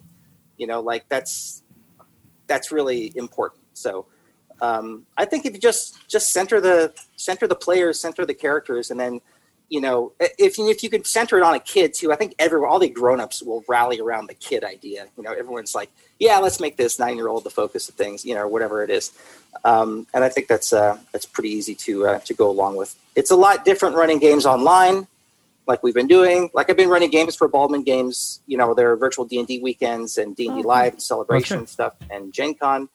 Um, it's a a pretty different uh, environment, and I've had to learn all those tools like Violet did for Fantasy Grounds, but I run on Roll Twenty. But you know, so we're I we're ideological opposites, Violet and me. We, we, we're so clashing alike, constantly. yet so different. Yeah, Um, how does that? but- I mean, and maybe Violet, you can speak to this too. Like, how does that work in the online setting? Because I, I, I, you know, I've had some experience running con- conventions and and and uh, uh, organized play, and that can be exhausting in one way because you're meeting, you know, five new people, uh, you know, every two hours, and then having to reset and you know just make sure you have time for for drinking and eating uh, in between those sessions. Um, but virtually, you got to keep that energy up without having all of the you know the, the the the ancillary things that can happen around the table like you know standing you know like as as you were saying is a great way just to keep the energy up because you're standing right? But you can't do that necessarily all the time while uh, while running virtually. So yeah what, do you, what how's it been for you? Um, so I would say it depends on how much prep time I have and how much I'm like what the event is for. Um, I've done a few of the Baldman game weekends too, and you know, part of that is you know you're you're really encouraged to bring like your A game. So I I again just kind of take the perspective of what I would like if I was the player at the table that I'm running. Mm. Um, so whenever I'm running for Baldman Games, I turn my camera on. Um, that's one of the first things the players don't have to turn their camera on, but I think just seeing my face and being able to see like the nuances of my expressions as I'm like role playing different things, or just seeing that even if like you know you're having a tough combat, like I'm smiling because I really want you to win. Like I'm not picking on you. I think just those subtle facial cues really help. i deal 700 damage to you I'm smiling, but I i'm really smiling didn't so want it's okay it was just a breath weapon um, so that that helps. Um, I bring music if I can. Um, so I usually have like a second instance of Discord, or recently I figured out how to do like a little music bot. Um, so I'll play my Syrinscape or um, some like sound from other sources um, to kind of help set the mood. And I think that kind of also helps people just kind of envision where they are. Um, and then uh, other than that, it's employing a lot of the same things I do in person. So going kind of back to how do you juggle with meeting a bunch of new people one of the things i think is really important is to make sure that people understand um, that this space is a like a safe and comfortable space. And so um, in fantasy grounds and in roll 20 um, you can kind of set up x cards and i explain like what these are for. Like hey you know i want to make sure everyone has opportunity. If you want to take a break i have this card. If you if you like if you send it to me during the game um, at some point we'll take a five to ten minute break. Like I'll, that that's a sign without you having to verbally tell me. Um, so i still try to employ the same things um, that i do in person and i ask dms at my events to do as well um, just to make sure everyone is comfortable. And i think that helps set the tone of kind of both like the play but also meta how we should be treating each other. Um, and i guess the other really important thing is making sure every player gets time to shine. And I this one's kind of I think this is really important to me because I've had the experience, um, especially being a, a woman at the table of uh, trying to participate or trying to giving an idea and being dismissed um, or kind of thought that like that's that's not a good idea. Um, and so I I often will ask like in turn like what are you doing right now? What are you doing right now? Um, and that way I can kind of direct the spotlight, so to speak, and really make sure if someone is maybe a little more shy um, and a little more withdrawn, we can pull them in. And if someone is uh, maybe taking up more of the energy uh, and not letting others, um, I can kind of, without saying, "Hey, can you can you stop like taking up all the space?" I can just ask the other people. So I try to um, be intentional about making sure that everyone has a has time and if people talk over each other or if someone's trying to tell someone else how to run something, reminding them, hey, you have your own character. Hmm. This person has their character. They get to play their character. You get to play your character. I get to play the rest of the characters. yeah, and Violet used to be a teacher. I was, I was just, just going to say, there's Strong the teacher. teacher energy. Yeah. Yep. Very much so. Yeah. Uh, so, Mike, you mentioned that you started playing uh, when someone played with you and a stranger. Where what was the setting for that? Because I think it might be pretty interesting. It was. It's a it's a old saw that I tell all the time. But um, my family and I were on a cruise to Alaska, and some kids on the ship put an AD&D game on the list of like ship's activities. Oh. And so I went, and they gave me a seventh level thief and I died. That's all I remember of that adventure.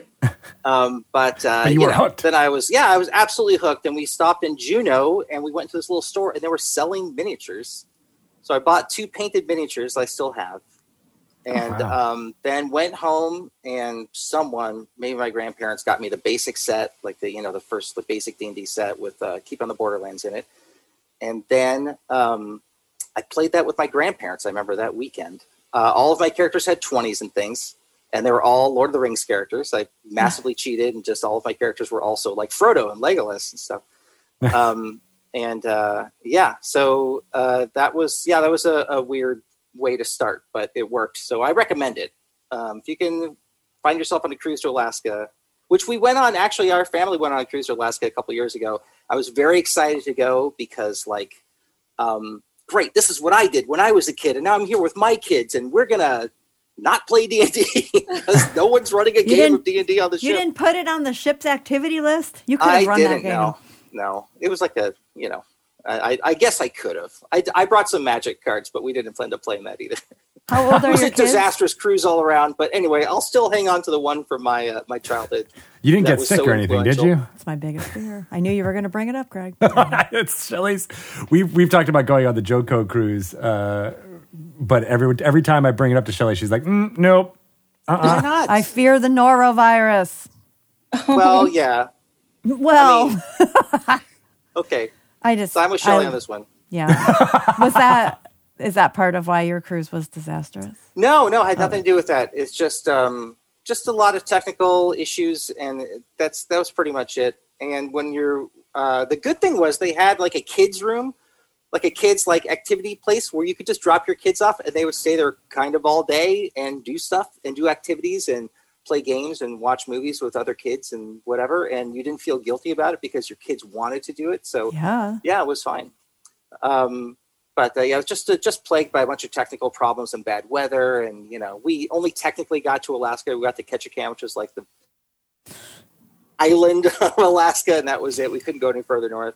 I wanted to go to Juneau and go to that Alaska, store again and Alaska find those miniatures. Are those miniatures now part of the lot that you're willing to rent out to? Uh, no, you know, I didn't TV rent any miniatures movies? out. If anyone should, though, it should have been Violet because she is an excellent painter. But they would have been period oh. inappropriate. So yeah. Um, they did mm. have though for the show, they did have a bunch of old like Ral Partha and Grenadier miniatures that we had to approve or disapprove um, as being uh, okay for the show. Um, power. And then and so like so like that miniature is okay for this character, that one worked for this character. You know, I was just looking at that email actually where we're like, this one works for that one, that one. Um, we awesome. also had to. They want to have a map of speaking of the miniatures, though they want to have a map at one point with the the I, I, got sorry, I got to go back. Finally, I can't believe we skipped over this part. So I sent this huge map. Back right? to Young sorry, Sheldon. Sorry, now we're back into Young Sheldon. I'm sorry. But I sent this huge map, and they just assumed it would be like a huge game board that would be out on the table at all times. So when I send this big map, I said every one of those squares is an inch. They're like, "What? it's huge." no, you just draw what you needed, and that's it. You know. Anyway, but I had to send them a, what that would look like with miniatures on a like draw a map and then put miniatures there and then labeled who the different characters were, and it's just anyway. I find that's one of the concepts that people who are not familiar with D and D is the hardest to kind of understand. They're like, it's Yeah. like a board game, so why is there no board? Yeah. There's like a, they don't get like the start. There's no start. There's no end. How does it end? How do you win? Those are Have always- fun. It's over. Yeah, it's not. Sometimes it's it's, never not over. over. Yeah. We've been doing this for forty years. Yeah, exactly. Keep going. yeah, we, we talked over each other so much like that where we're like we're just talking past each other like I don't understand what's the confusion. Oh, I see. Right. You think it's a game board. That's happened Right. so many times. And then the things like level, like the fact that level means spell or devil, dungeon level or Yeah, you know, yeah. level of your character. Like, I mean, that seems like okay, that makes sense for you to be confused there. But it's never that that, that they're confused about. It's always this, you know, how do you play? Yeah, Yeah. that type of stuff. What does it look like? That, Right. And that was the thing for them. Like we don't even know what it looks like. So what does it look like when you play this game at all? Um, so Violet, you uh, paint minis. We just Shelly and I just did that for the first time uh, Oh, with V Muse from from uh, WizKids. Did you enjoy it? I loved it. I really did. Yes, much I would. Fully, full honesty, way more than I thought I would. Way more. If you're ever in LA and you want to paint, I have a lot of unpainted miniatures that I can give you to paint if you want. In fact, uh, Violet, you have an unpainted snow speeder, don't you?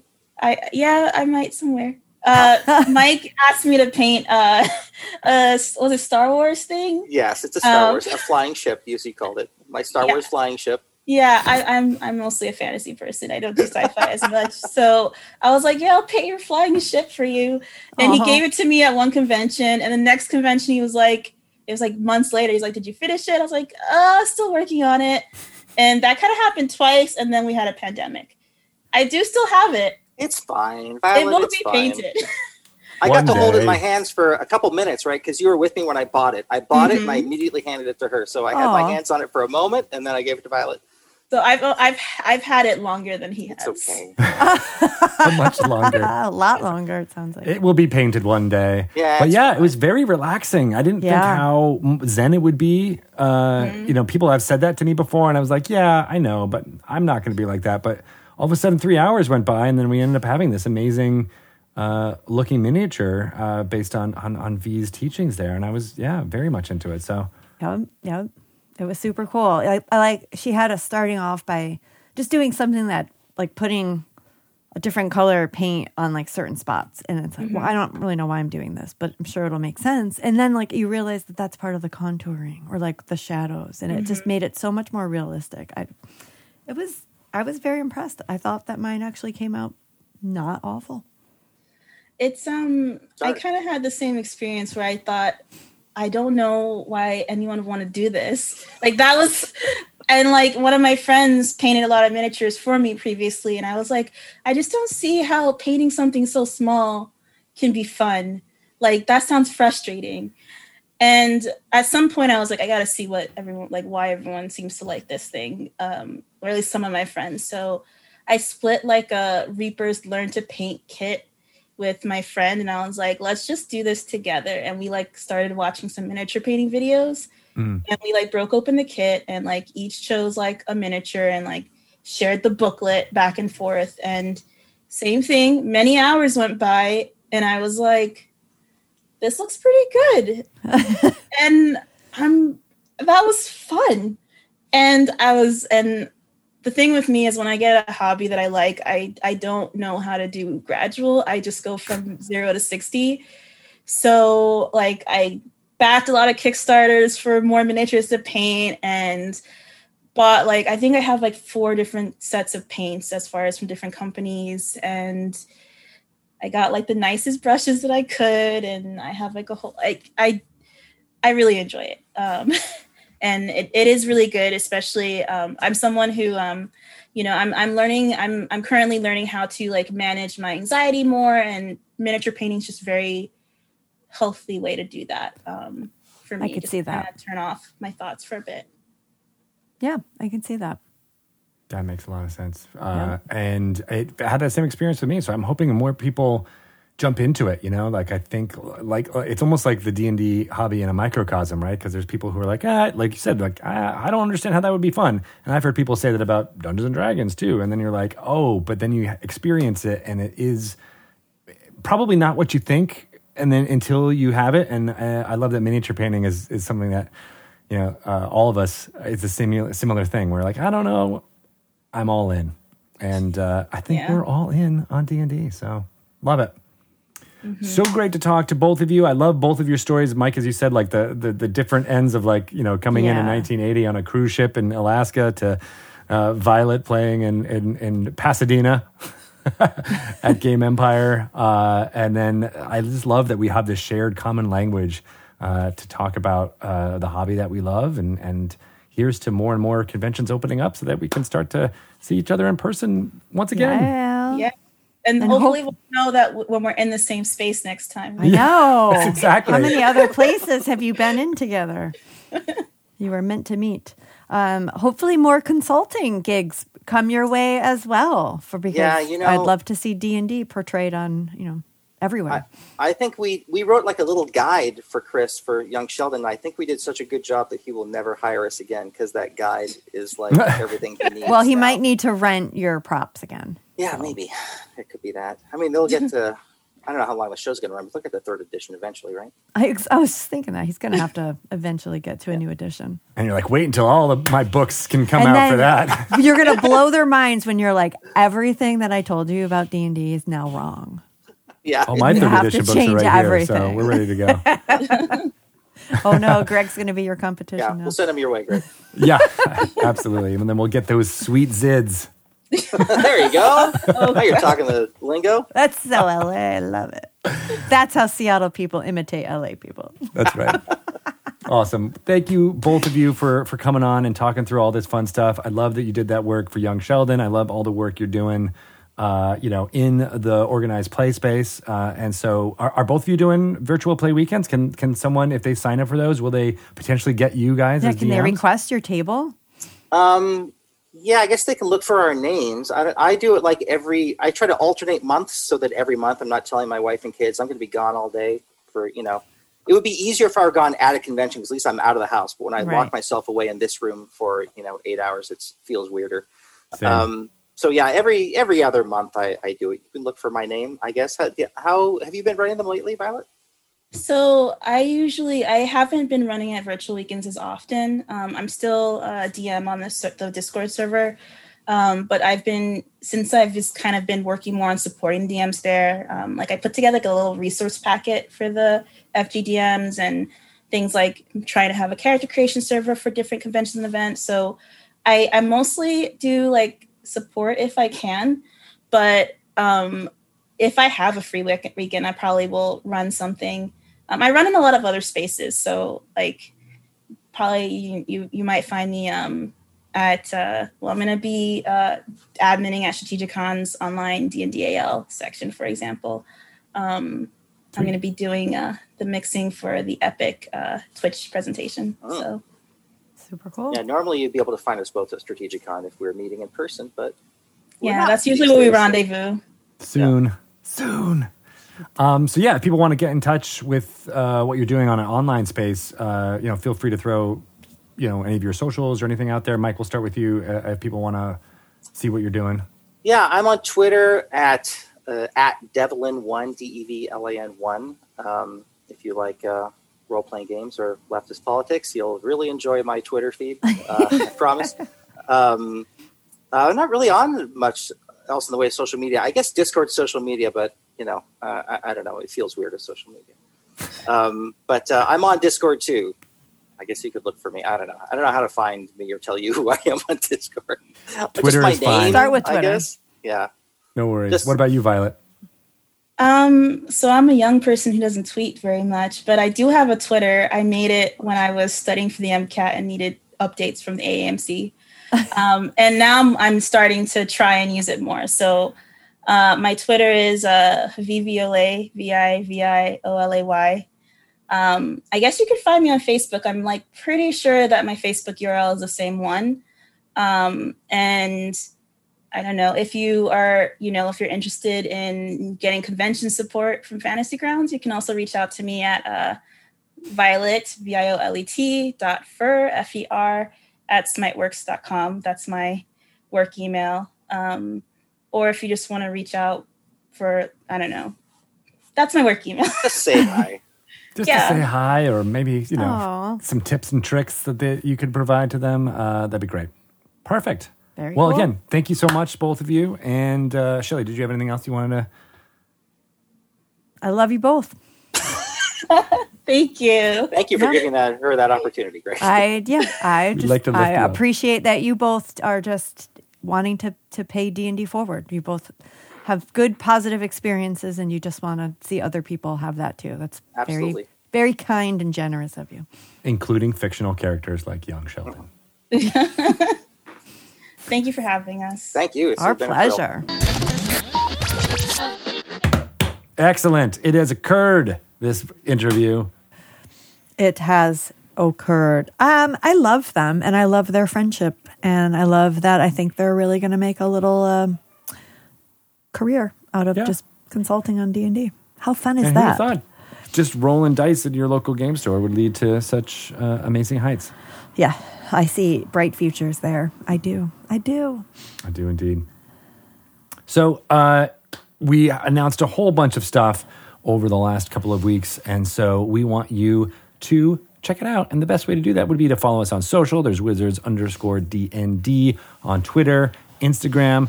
Uh, there is tons of fun things to check out on the Facebook page, but perhaps you might want to find out what's happening in Dragon Plus, which is Yeah. a wonderful app that you can download to your Android or iOS phones to get tons of information bi monthly. And there is a new issue coming up, like there always is, that has tons of previews and game content that you can use.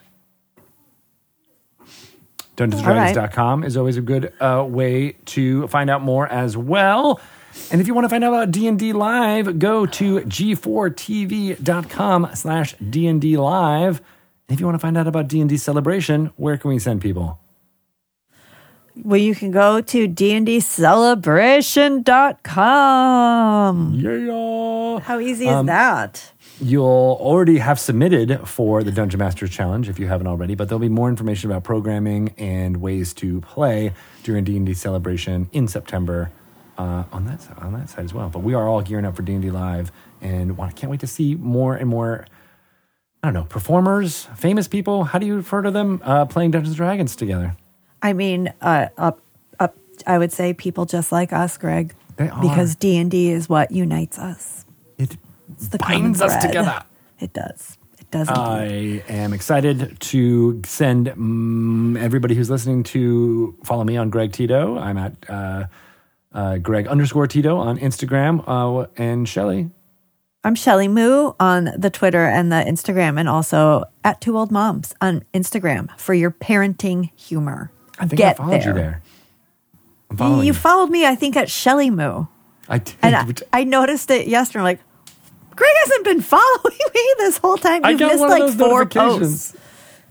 yeah. Jeez. Did it say something like, hey, your really good friend Shelly's been on Instagram for two years. You should follow her? I did. I honestly didn't know. I mean, you've been saying it here on this podcast for so long, and I just I assumed I had followed you, but I, now I, know. do. That's okay. Thanks for that. I think there's a lot of people who are listening who do that sometimes. Plus, sometimes those social media things are weird, and like you unfollow people that you didn't know, or you maybe mispressed something. So, you know, Yeah. maybe that happened. We'll go with that. Yeah, that's what happened. Yeah, that that's happened. Okay. Um, speaking of things that have happened, Junkie Two Shoes is it an I'm- altercation Getting a fight. um, with some folks who uh, were beating down the door of the chapel. You had just cast or just uh, asked a cleric of Lathander to cast Speak with Dead upon the doppelganger that resembled your brother, Daryl Two Shoes, uh, and didn't give you too much information, but was damn creepy uh, in doing so. Yeah. Uh, but then there was knocking down on the door. But you decided to shoot out at some of them and cast burning hands I- out the window. sure did. Yes. Uh, and so it is now their turn. Um, and one of them uh, tries to uh, break down the door uh, again, despite having all this this damage on them. Yeah. They're kind of Is he still on fire? yeah, their robes and stuff ha- have a little bit of um, uh, flames, but they're they're they're it's not they're like they're all ignited.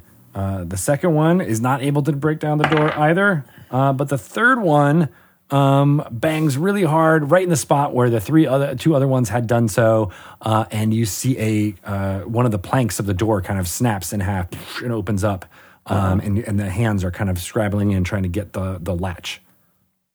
It is your turn. Um, okay. I am going to take some rope because I do have rope with me. Mm-hmm. And I'm going to tie up those hands. Yeah. Okay. Uh, make me a uh, dexterity check. So just roll uh, d20 and just add your dexterity modifier to it. Uh, Are you uh, I'm doing it digital.